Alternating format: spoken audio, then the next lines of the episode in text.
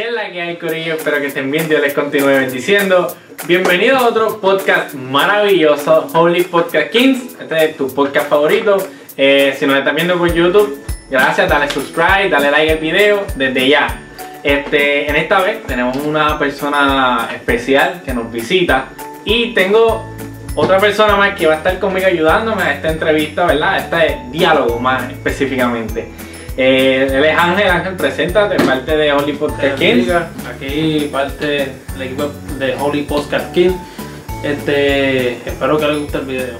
Claro que sí, claro que sí. Este, bueno, sin más preámbulos, pasamos al video de hoy que venimos con un par de tips de cómo leer la Biblia. Y para eso tengo a una persona que tiene una maestría, pero no en la Biblia, en religión. Y me lo cuestiono mucho. Así que, bienvenido. Vamos a dar un fuerte aplauso a Henry Montalvo. Un placer, Henry. Buenas noches, un placer para todos. Esperamos que podamos contribuir en lo que podamos, humildemente, con el conocimiento que se ha adquirido al pasar del tiempo. Claro que sí, claro que sí, amén. Este, rápido, de lleno. ¿Cuándo se escribió la Biblia? ¿Tiene, o, o se escribió en un tiempo específico? O No, la, la, tienda la, Biblia, la Biblia se escribe en un periodo entre 1400 a 1800 años. Se entiende que el primero que empieza a escribir es Moisés, para el año 1400 antes de Cristo más o menos, y se termina escribiendo cerca del 95, el año 100 después de Cristo, o el Evangelio de Juan, más o menos. O sea que es un periodo abarcador. Sí. De- Desde el 1400 años antes de Cristo que se empieza a escribir, pero se recopila historia de hasta cerca de 3000 años antes de Cristo. Ok, wow. Detallito que nunca, su- nunca sabía, ¿sabes? No, no. no, no sabía. Este, me dijiste que ya no es uno solo autor. Me mencionaste a Juan, me mencionaste a Moisés. No, en la Biblia se, eh, hay reconocido cerca de 40, 40 40 escritores, autores. 40 autores, 30 del Antiguo Testamento y 10 del Nuevo Testamento. Entre los más conocidos del Antiguo Testamento, pues está Moisés, que es el que empieza a escribir, y en el Nuevo Testamento, pues tenemos a Juan, tenemos a Pablo, tenemos a Pedro, que son los más que escriben David, no podemos dejar de David, que la mitad de los salmos posiblemente son de David, y Salomón tiene también los proverbios, o sea que conocemos varios escritores. Y Eclesiastés, ¿verdad? Eclesiastés, También. Y también fue el que escribió también el Cantar de los Cantares. Antes de También. los cantares. sí. Salomón. Ah, yo no sabía eso, pensaba que había sido otro escritor diferente, no, no había... No es todo Eclesiastés, tampoco son todos los salmos de David, tampoco son todos los proverbios. Eso sí lo sabía que Salmo no era completamente de David, pero no tenía el, el Eclesiastés muy claro. Son cerca de 40 escritores reconocidos, pueden ser más. Wow. Ok. ¿Por dónde tú recomiendas a esas personas que no, no le, nunca han leído la Biblia, por dónde tú recomiendas que empiecen a leerla? Pues mira, eh, en mi opinión particular, como el eje central de la Biblia es Jesús, la recomendación mía es la siguiente, como la Biblia es un poquito complicada de leer, yo recomiendo que se empiece a leer por los evangelios. O sí, primeramente por Marcos, que es el más resumido que tiene la historia de Jesús, y brincando a Juan, que es el más espiritual que habla de Jesús. ¿Por qué? Porque una vez tú tengas el evangelio claro, que es el eje central de la Biblia, la historia de Jesús y por qué existe la Biblia, que es para revelarnos a Jesús, pues después le puedes meter eh, un poquito más a fondo a otros temas más complicados de la historia, como la guerra, la conquista, la salvación del pueblo. Pero todo, a fin- todo eso a fin de cuentas fue para que se cumpliera la escritura y llegara a Jesús. Ok.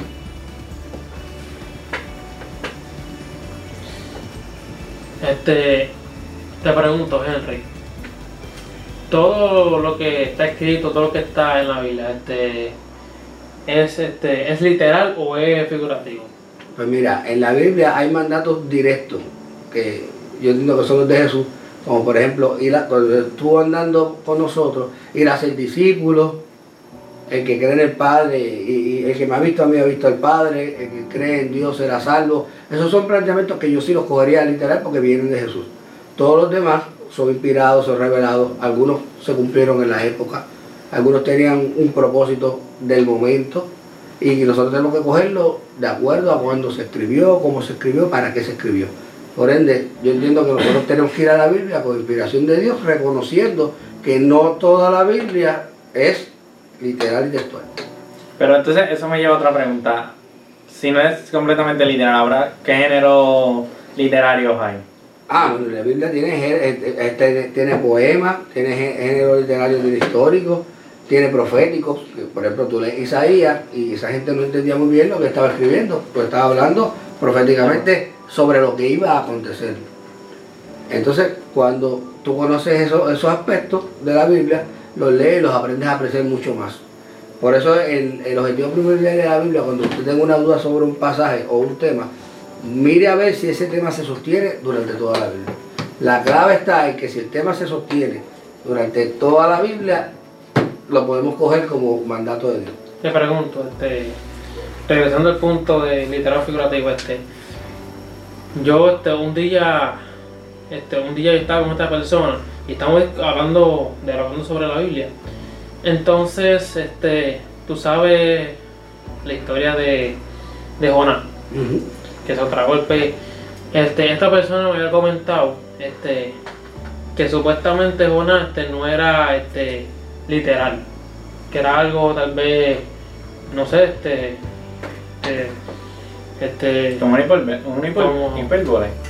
Algo exagerado o algo Como no- metafórico. Algo así, este, como algo metafórico, que no era algo real.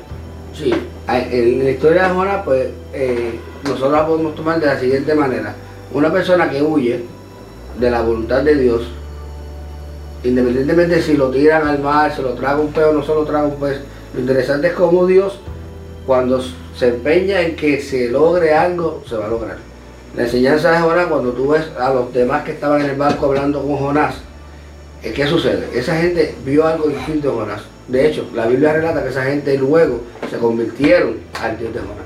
O sea que el milagro de Jonás, o lo maravilloso de Jonás, no es si lo tiraron al mar, o si se lo tragó un pez, si ¿Qué tipo de pez? qué pez es. Sí, Aquí, a- eso. a- aquí la- cuando, cuando uno aprende a ver más allá de los detalles, como el arca de Noé y otras historias, lo importante es cuál era el objetivo del mensaje. Él tenía un llamado que hacer, se fue yendo, Dios hizo que se lograra ese llamado y después usted sabe lo que sucede. Fue a Nínive, a Nínive, llevó el mensaje, el pueblo se arrepintió y, el- y Dios los perdonó. O sea que el objetivo aquí central es que el evento se ocurrió. Quizás los detalles particulares de, los- de muchas historias de la Biblia no sean, no los tenemos escritos como en piedra, pero sí sucedieron, porque están evidenciados hasta científicamente. No los detalles del pez y esto, pero sí la historia. Ok, ok. Yo diría que bastante puntual. Demasiado. Este. Cuán importante, ¿verdad? Es saber, como me dijiste, qué estaba pasando en Nínive en ese momento para. Cuán importante es entender el contexto histórico para yo poder entender una historia que sucede en la Biblia o un pasaje. O tal, porque reconozco que a veces hacen menciones de textos bíblicos y los quieren acomodar a, a su preferencia. Por eso yo creo que es importante saber el contexto histórico, pero ¿por qué tú crees que es importante? Definitivamente, ubicar el pasaje en el momento que se está escribiendo nos da la ventaja a nosotros, a aquellos que somos cristianos, inclusive de hablarle a personas que quizás no creen mucho, específicamente en la Biblia o en Jesús. Por ejemplo, cuando usted escucha hablar de un rey, por ejemplo Herodes, tú le puedes decir a la persona, mira, para ubicar ese pasaje lo primero que hay que hacer es buscar quién fue Herodes. No lo tiene que buscar en la Biblia, lo puede buscar en un libro de historia. Automáticamente ubicas el tiempo. ¿Qué estaba sucediendo en la, en la tierra o en el área conocida de la tierra en ese momento?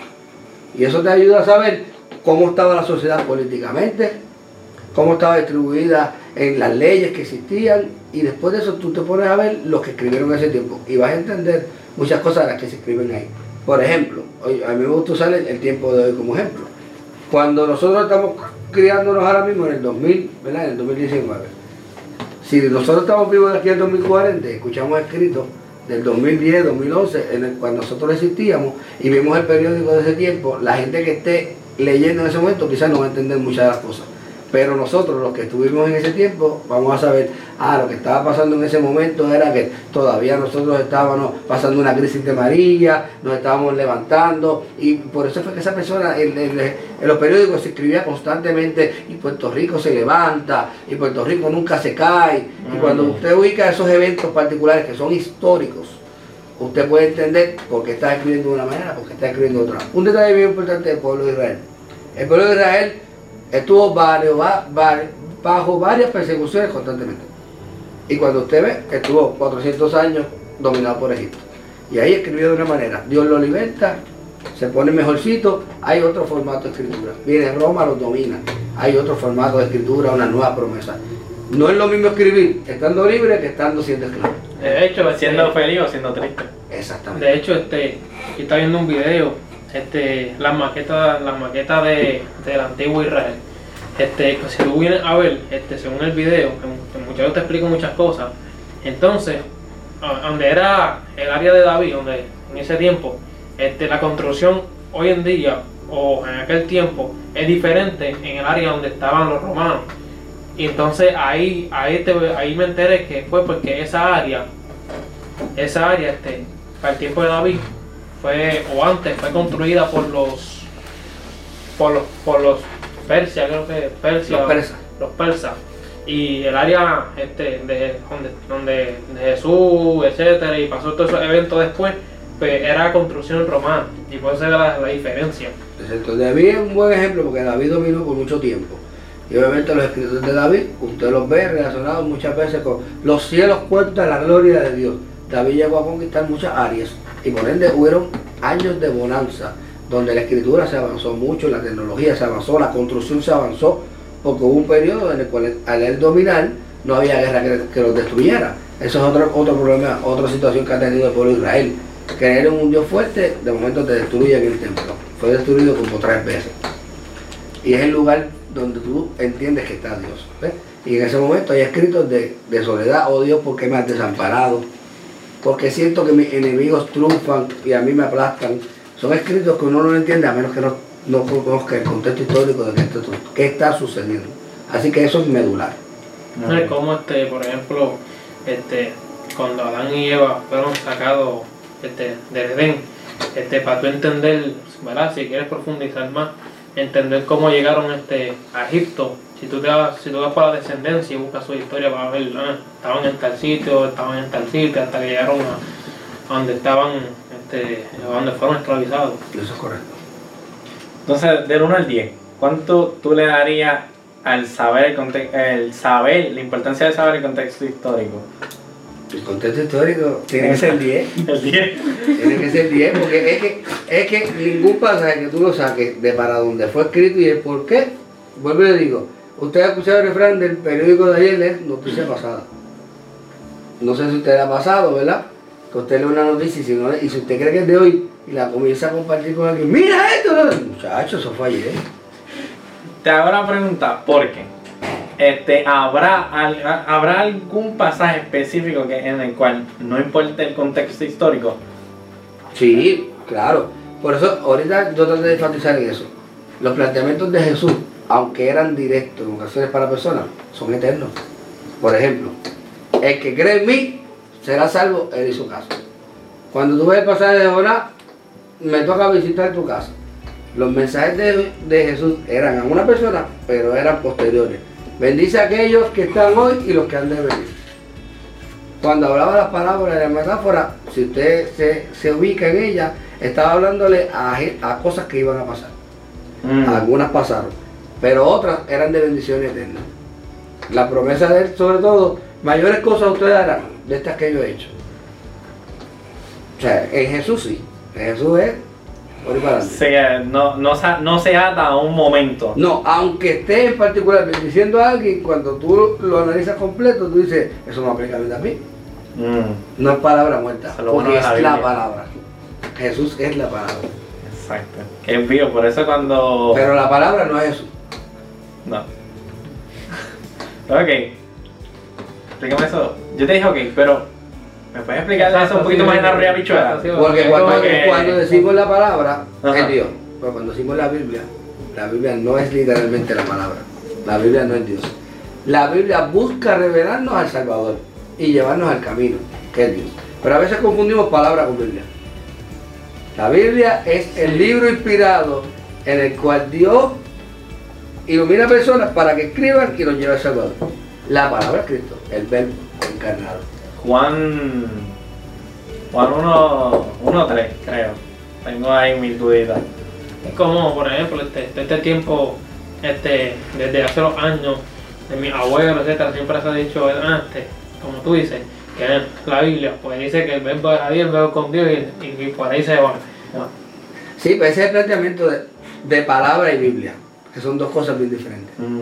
El verbo y la palabra es Dios. La Biblia es el libro en el cual se ha revelado esa, esa gran verdad. Pero no es infalible. Y más cuando no tenemos los escritos originales. Lo que tenemos es la interpretación de la interpretación, de, del boca a boca, de, de- de- o sea, han pasado por muchas cosas. O sea, textualmente no tenemos el, el libro original de ninguno. De hecho, Mm. este, Ok. en la Biblia del oso, cuando vienes a ver la Reina Valera, las más la del oso, este, aquí dice, este, este, este, Jehová es mi pastor, nada me faltará. Pero la del oso dice, Jehová es mi pastor, Nada me falta. él no me falta o nada me falta. Sí. Porque, Eso dice como que, porque ese pasaje lo que quiere decir es que cuando estamos en él, nada nos falta. Ok, ok. Este, me hablaste de Jesús. Yo tengo una pregunta aquí que dice, la Biblia, como un libro que tiene muchos muchos personajes, dice Abraham, eh, Adán, eh, Isaías, Jeremías, David, Salomón, etcétera, etcétera, etcétera. ¿Cuál tú dirías que es el personaje secundario en la Biblia después de la Trinidad? Sí. Bueno, sacando a Jesús fuera, yo entiendo Sí. que es Pablo. Para mí es Pablo porque en una época eh, pudo, pudo entender el mensaje de Jesús y separarse del pueblo escogido versus el pueblo de Dios. Y me explico. Pablo fue el primero que textualmente pudo decir, espérate, esto de la circuncisión o no circuncisión no tiene nada que ver. Jesús vino para todos, hombres, mujeres, judíos, romanos. De hecho, se ganó de enemigos a los mismos apóstoles en su momento dado por su mensaje de gracia. Él fue el primero que entendió el mensaje de gracia, luego de Jesús, obviamente.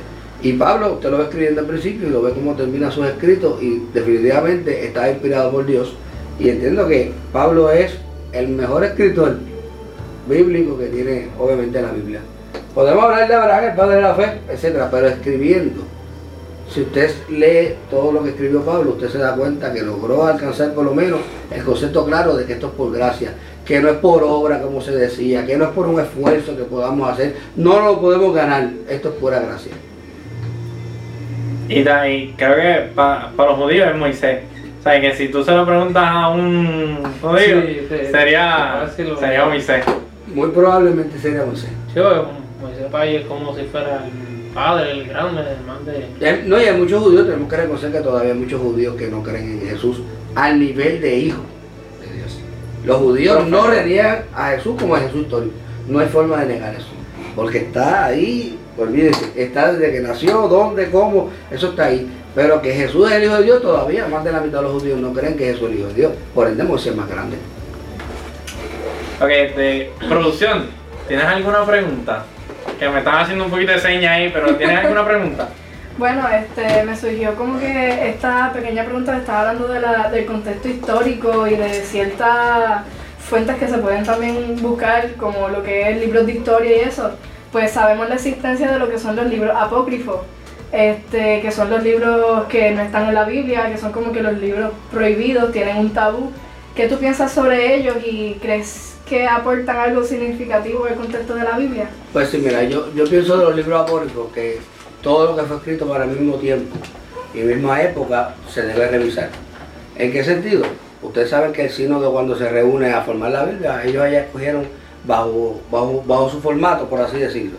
Eso no quiere decir que nosotros los apasionados de la historia real y de la Biblia tenemos que tomar lo que ellos dijeron como único y exclusivo. Los libros apócrifos, uno ya con madurez, uno puede ir a ellos y puede ver grandes verdades en ellos que son consonas con la Biblia y otras que también no son tan consonas, pero pudieron ser. Eh, nosotros, mi maestría que es en maestría en religiones, eh, es una de las fuentes que nosotros utilizamos. Ciertamente la Biblia no es la única fuente. Eso es lo que le enseña el cristiano. Al cristiano evangelizado cuando está dentro de una denominación. Pero la realidad es que la Biblia no es la única fuente. Todo lo que se haya escrito en la época puede ser una fuente. ¿Cuál es la base? La base siempre va a ser cristocéntrica. Si usted en ese libro encuentra el amor de Dios reflejado para la humanidad en general, Es un libro que puede servir para su vida como experiencia espiritual. Así que para mí son muy importantes los libros apócrifos. Y todo lo que se ha escrito alrededor de la misma época, porque inclusive refuerza y valida. ¿ves? Si uno tiene un solo escrito y un solo formato, no, es mejor tener varios formatos. ¿Tienes el conoce, tienes, sa- sabes en qué tiempo más o menos fue que, o no? No, durante la misma época de los 1400 años que, que se escribe la Biblia. Ah, hay muchos escritores, hay muchos Ah, escritores simultáneos, pero el cielo se reúne en un momento dado, que la fecha te la debo, pero se reúnen y dicen, este sí, este no. Ellos tenían unos parámetros, de- ellos tenían una rúbrica de por qué sí o por qué no. O si cuatro hablaban del mismo tema, escogían el más corto, en algunos casos, porque se pensaba que era el menos elaborado. Escogían uno que, por ejemplo, de un Wow, autor no sabía eso. Sí, de un autor, de una historia, cuando se habla de, de un personaje y se nombran cosas buenas y cosas malas, eso es un buen escrito. Porque es un, es un escrito real. Porque nadie le sucede todo solamente bueno. Y usted, usted ve la historia de David, le hablan de un David, el corazón su mirada a Dios, pero le hablan de un David mirando para, para la vecina. Y usted dice, espérate, eso es lo que me interesa y me gusta de la Biblia. La Biblia no tiene ningún autor, no se habla de nadie que de principio hasta final ha estado completamente bien. Y es una de las cosas que nos gustan a nosotros los, los, los estudiosos de esto. Es un libro de confianza, porque si menciona algo que de hecho te deshonra, es porque es, es un escritor confiable. Producción, ¿tienes algo que decir algo? Por, por el momento no. Te voy a hacer más señas si sale algo. Ok, este, me mencionaste, hablamos de los libros apócrifos, ¿verdad? Este, los libros se dividen en- dentro de la Biblia, se dividen de alguna manera. Pues yo estoy claro que en la escuela bíblica siempre nos enseñan como que, ah, los primeros cinco son los Sí. Pentateucos. El Pentateuco, Sí. sí, que se le atribuye a Moisés, son de los primeros escritos y se le, se le atribuye a Moisés, que es el primero que empieza a escribir. Pero en el mismo Antiguo Testamento podemos ver otros géneros, que ahorita habíamos hablado de géneros, pero también se pueden mencionar como divisiones. Están los libros de, de- de poesía, están los libros históricos y los proféticos. Sabemos que en el Antiguo Testamento, Antiguo Testamento hay muchas profecías que no se cumplen hasta el Nuevo Testamento. En el Nuevo Testamento pues están, como decirle el Pentateuco, lo más famoso del Nuevo Testamento son los Evangelios. En el Nuevo Testamento es que se empieza a hablar realmente de todas esas profecías del Antiguo Testamento, que es Jesús. Ahí Sí, es que nace Jesús, ahí es que llega Jesús y ahí es que empieza la historia bíblica de Jesús. Por ende hay mucha gente que se parcializa con el Nuevo Testamento nada más. A mí me encantan los dos, pero hay que tener esa capacidad de entender los dos. Este, ahora mismo que tú mencionas a Jesús, este, ¿verdad? Quisiera saber tu opinión y que compartiera, este, este, hay una parte, creo que fue en Hechos, y parte de la Biblia que menciona a este personaje que es Melquisedec. Que Sí. tú, este, Ciertamente, Me- Melquisedec se menciona muy pocas veces, pero una de las veces que se menciona es con Abraham, específicamente cuando Abraham viene de ganarle una victoria recuperando a Lot. Lot fue arrastrado por, por una gente que conqui- conquistó Sodoma y Gomorra. Ahí viene Abraham y se va con, con los sirvientes de él, que no son militares, y domina esa gente que había dominado a Sodoma y Gomorra. El evento fue tan trascendental que se dice que Melquisedec le dio ofrenda a Abraham. En otros pasajes se dice que Abraham reconoce a Melquisedec. Lo que se dice en la Biblia de Melquisedec.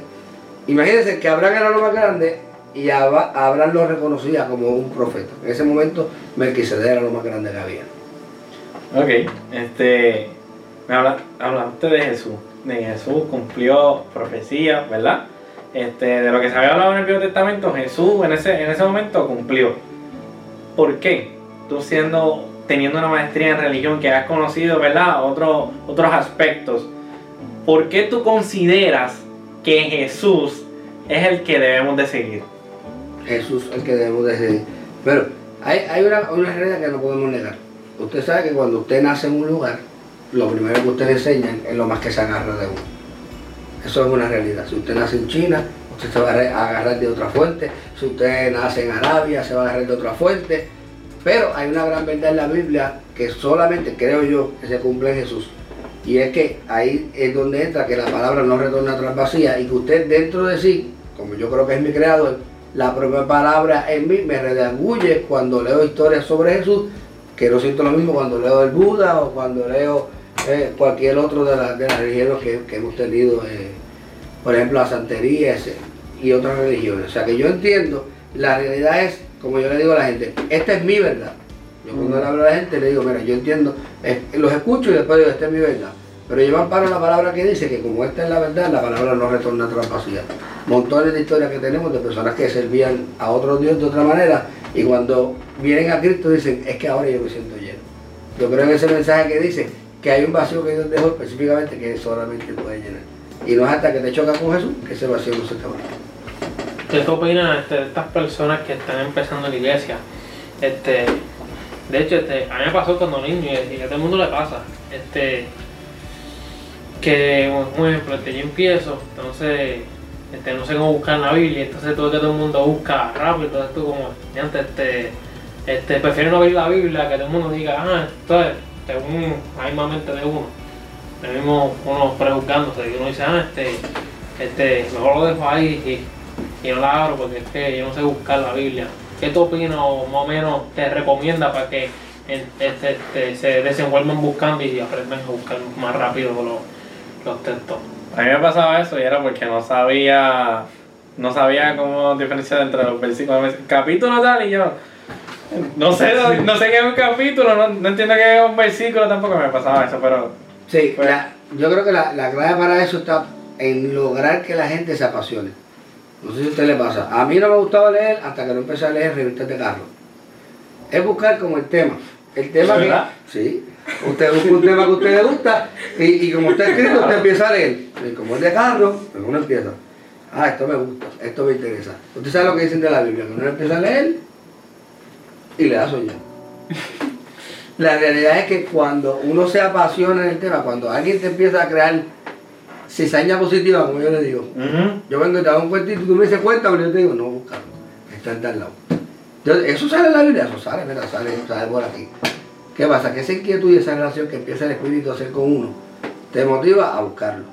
Y una vez tú empiezas a leer la historia bíblica y te empiezas a apasionar, definitivamente empiezas a ver cómo está constituido, empiezas a ver que es por capítulo y versículo, empiezas a buscar los libros, ve, y ahí empieza la relación, esa relación genuina con Dios. producción. Producción. Bueno, algo que por lo menos hoy en día yo encuentro que le aplica a los jóvenes en general. A nosotros no. ¿Quién no sabe de YouTube? No sé. Hoy en día todo el mundo sabe que YouTube.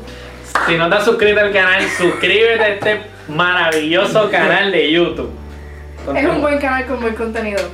Eh, aprendes mucho, de hecho. Este, también hay muchos, muchos videos de YouTube, también hay muchos artículos en el mismo internet, que nosotros somos como que súper adictos al internet. Y nos encanta, decían, pasamos horas en el teléfono, a veces decimos, ay, pero coger un libro y abrirlo y entonces leerse Ice y esto y lo otro, entonces nos aburrimos, es la verdad, nos aburrimos, nos da sueño, como dijo Henry.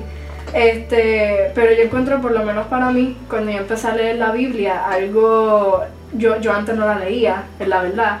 Lo que a mí me hizo ese hook fue ver videos. Estaba viendo videos relacionados a la Biblia y yo me quedé como que, wow, ¿en serio este es el mensaje que está en la Biblia? Y mientras empecé a leerla, yo, ok, wow, entonces empieza, el espíritu te empieza a abrir un lente diferente y ahí, ahí es que tú te quedas como que, wow, esto es totalmente diferente a lo que yo Sí, pensaba. y, y el acercamiento a esto, esto es lo interesante de esta época, ¿no? Hay gente que llega por visual, por video, hay gente que llega por escrito, hay gente que no le gusta la lectura. Tenemos que aprovechar usar la tecnología definitivamente. Usted escriba, si usted quiere analizar el pasaje, usted lo que tiene que ponerle al pasaje, Salmo 102, exégesis, y ahí va a salir sobre 100 exégesis de ese pasaje. ¿Qué es un exégesis? Es un escrito de gente que sabe y ha buscado información sobre ese pasaje. ¿Cuándo fue escrito? ¿Por qué fue escrito? ¿Dónde fue escrito? ¿Con qué propósito fue escrito? ¿Qué quiso decir? Y cuando usted ve eso, dice, yo no, cuando leí el pasaje ni me imaginaba la mitad de esas cosas. Cuando usted empieza a buscar pasaje por pasaje de esa manera, y ya está en video y está en YouTube. También lo puede buscar bajo YouTube. Y eh, es que le va a. Definitivamente le va a encantar. O sea, que, lo que básicamente nosotros hablamos, ¿verdad? Todo este rato es, este, se puede resumir en que vayan y busquen por internet lo que es.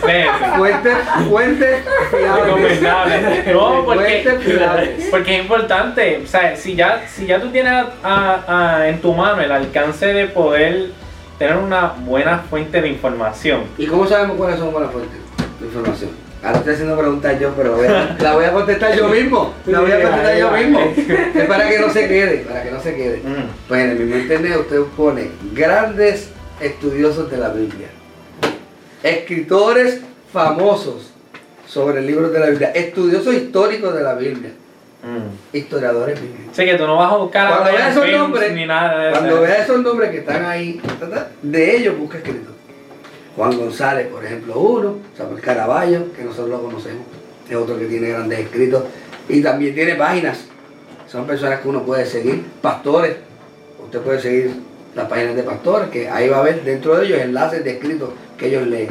Esos son Mm. fuentes fiables.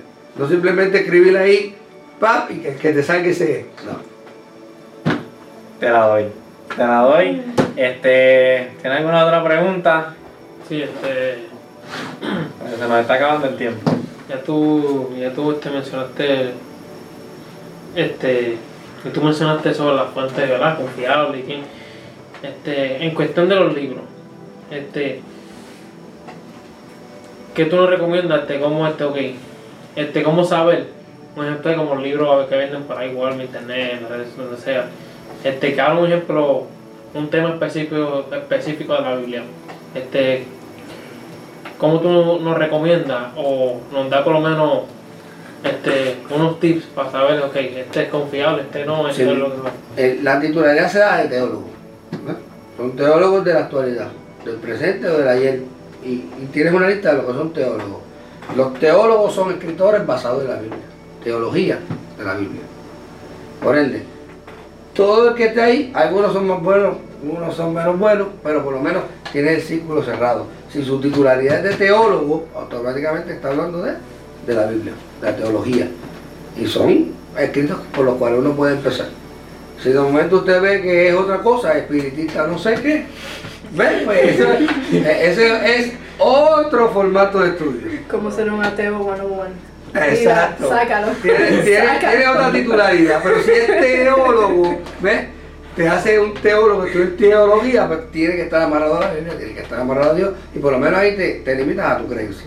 Ok, sí, porque también este, exacto. Hay diferentes escritores. Exacto. Hay teólogos que se amarran y después como que este, este distorsionan un poco y por ahí se van. Ahora hay escritos también que te lo, te lo hacen un poquito más fácil, por ejemplo, teología feminista. Por ejemplo, si tú quieres saber cómo se está desarrollando el pensamiento de la mujer hoy en día, ¿sabes lo que está haciendo el grupo feminista de la teología feminista? Está traduciendo nuevamente pasajes bíblicos y poniéndole el enfoque de la mujer. ¿Por qué? Porque en la Biblia cuando se escribe, usted sabe que estaba el machismo envuelto, que no es machismo, ¿cómo se llama esto? Patriarcado. El patriarcado, Patriarcado. que venía del hombre. Y cuando usted mira esos pasajes, esos eventos y los mira con otros ojos, usted dice, ahí tuvo que haber habido mujeres envueltas. Les dio de comer a 5.000 hombres, sin contar mujeres ni niños. Y así sucesivamente. Pero la teología feminista te hace ver un enfoque diferente de la misma historia y el mismo pasaje y trata de darle su lugar a la mujer. Eso es un enfoque maravilloso que se está desarrollando ahora. Eso que te acabas de decir es lo de. me- va, va ligado a saber el contexto histórico, porque el patriarcado era, era lo que estaba en ese momento contaron a Definitivamente. 5.000 hombres. Definitivamente. Pero ¿cuánto, ¿cuántas mujeres había? Definitivamente. Muchos, muchas más. ¿Y cuántos niños tenían? Y lamentablemente, y lamentablemente, la Biblia completa está escrita bajo el patriarcado. Porque después del año 100 después de Cristo, mucho más después, es que la mujer empieza a tomar valor en la historia. Por ende, la Biblia es patriarcado. Y eso es un concepto que te- se tiene que tener bien claro. Por ejemplo, el pasaje, uno de los pasajes más fuertes, que la mujer calle en la congregación. ¿Usted cree que eso es palabra de Dios? ¿O eso es puro patriarcado? Patriarcado, Cuando usted lo lleva al contexto, ¿cuándo fue escrito eso? Antes del año 100. Ah, la mujer no- lamentablemente no valía antes del año 100. Eso no es palabra de Dios. Que la mujer calle en la congregación era lo que pasaba, lo que estaba dominando el momento. De hecho, este, eh, obviamente, este, ¿verdad? Este, haciendo un paréntesis, este, por naturaleza, la mujer tiene, pues, tiene un- unas cosas, ¿verdad? Esto de cuestión de que hay unos días, pues, este, cosas de la, de salud, este, eh, se creía en la Biblia que la mujer cuando caía en eso, este, era Impure- impura. impureza, claro. Es- es- eso es otro aspecto precisamente de- del tiempo y de Contexto. contexto. Y es bien importante saberlo. Eso no es palabra de Dios. En ningún momento Dios ha dicho que eso sea impureza. De hecho, si nosotros creemos que Dios es nuestro creador, creó ese sistema de pureza para la mujer, del hombre tiene otro y así sucesivamente. Es un acto completamente natural creado por Dios. No puede ser nada que Dios creó. Sí. ¿Qué, qué decía en Génesis? Y cuando Dios creó, y Dios vio que era mujer. Bueno, Ese era el final de la palabra de Dios. eh, Para cerrar, cuéntame.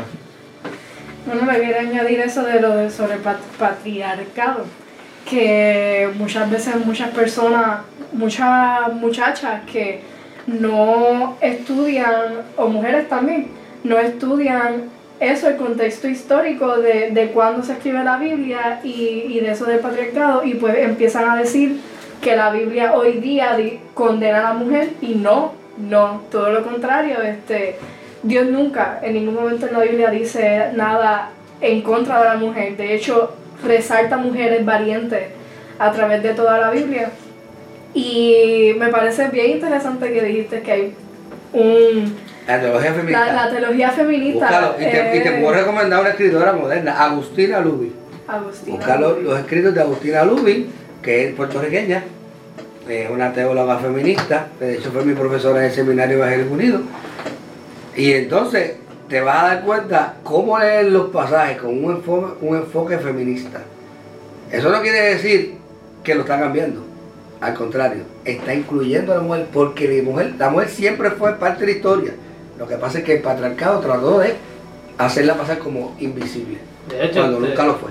este Jesús cuando resucitó, la que se le apareció no fue a los discípulos, fue, fue a... Y antes de eso, el, el esposo es la primera vez que él dice que le se lo revela a una mujer. Cuando la mujer la coge en, en- en- en- en el acto impuro, él dijo, ¿y la mujer actuó sola? Porque él dice, en un acto de adulterio, y digo, la ley sabe lo que decía, había que matar a la mujer, no decía nada el hombre. Miren qué interesante. Un acto de adulterio que ocurre entre dos, hombre y mujer, la ley decía que había que apedrear a la mujer. Y el hombre, a su casa. Sí, eso es algo que ¿Usted cree que es una estructura de Dios? Seguramente que no. Sí. Y él que dijo, el que esté limpio de pecado, una vez más protegiendo a la mujer, que tire la primera piedra. Sí. Definitivamente Jesús vino a darle su lugar también a la mujer. Por eso eso es algo que si no, no estudian bien el contexto histórico y todo eso, pues van a interpretar y van a empezar a decir, ah, Dios es cruel, Él permitió esto y, y, ci- y ciertas cosas, y es como Por, que por eso es que la Biblia es una cosa, la la palabra palabra. es otra cosa. Amén. Bueno, mi gente, espero que se hayan gozado, que se hayan disfrutado este video, que haya sido de gran aprendizaje para todos ustedes, mi gente. No olviden suscribirse al canal, que seguimos siendo Brian Films, a pesar de que dice GF Production. Seguimos siendo Brian Films. Sé que se ha vuelto un escándalo, pero no es así. Y buscarlo y lo encontrarán como Holy Podcast Kings. En todas las plataformas de podcast, mi gente. Gracias, Henry, nuevamente por estar aquí. Un placer tenerte esta noche. Eh, esperamos que haya sido de gran bendición, ¿verdad? Nuevamente para todos ustedes. Eh, espero en el próximo video. Se me cuidan.